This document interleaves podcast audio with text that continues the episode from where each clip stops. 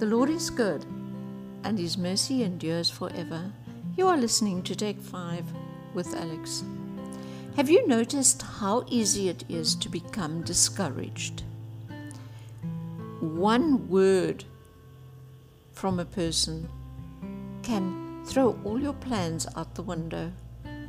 Let's say you want to redo your garden, you want to landscape it, you want to plant some roses, um, you want to change the beds of plants, etc. Your neighbor comes over and asks you what you're doing, and you tell him, and he's like, "Hmm, yeah, this this time of the year it's a bit dry. Hey, um, maybe not the best time of the year to redo your garden, and do you really think roses are going to work here?" And so on and so on. His negativity affects you to such a degree that you actually just throw in the towel and do nothing. Or you have the dream of becoming an artist.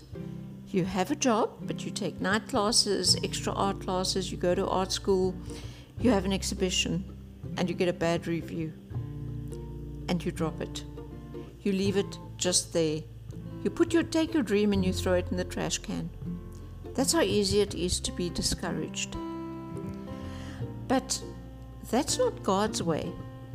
Look what the Bible says. Psalm 10, verse 17 You hear, O Lord, the desire of the afflicted. You encourage them and you listen to their cry. Then Isaiah 1, verse 17 Learn to do right, seek justice, encourage the oppressed, defend the cause of the fatherless, plead the cause of the widow. Acts 15, verse 32 Judas and Silas, who themselves were prophets, said much to encourage and strengthen the brothers. Romans 12, verse 8, the first part says, If it is encouraging, it's talking about your gifts. And it says, If it is encouraging, let him encourage.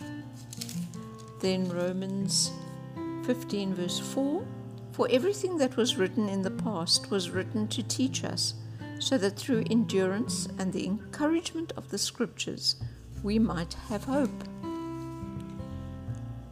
1 Thessalonians 4, verse 15. No, verse 18. Therefore, encourage each other with these words. The next one is Titus 2, verse 6.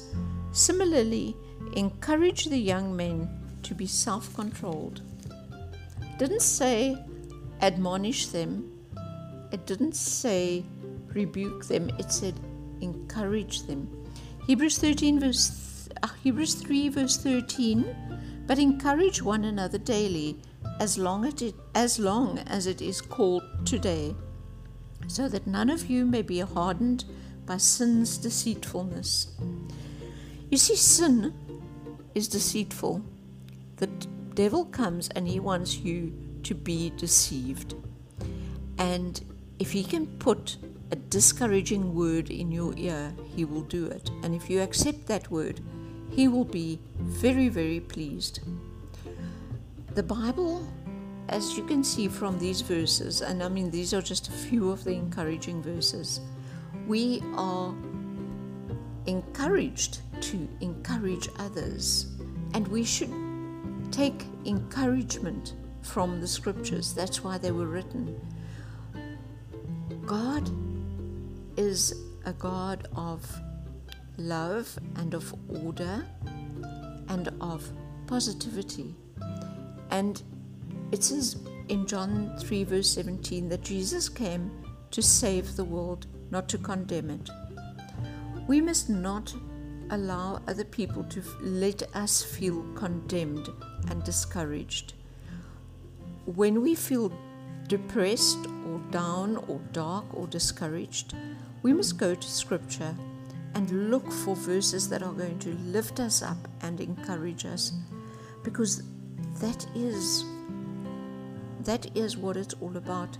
God does not want you to sit in a heap of ashes and cry and leave your dreams and drop everything that you wanted because He has a plan for you.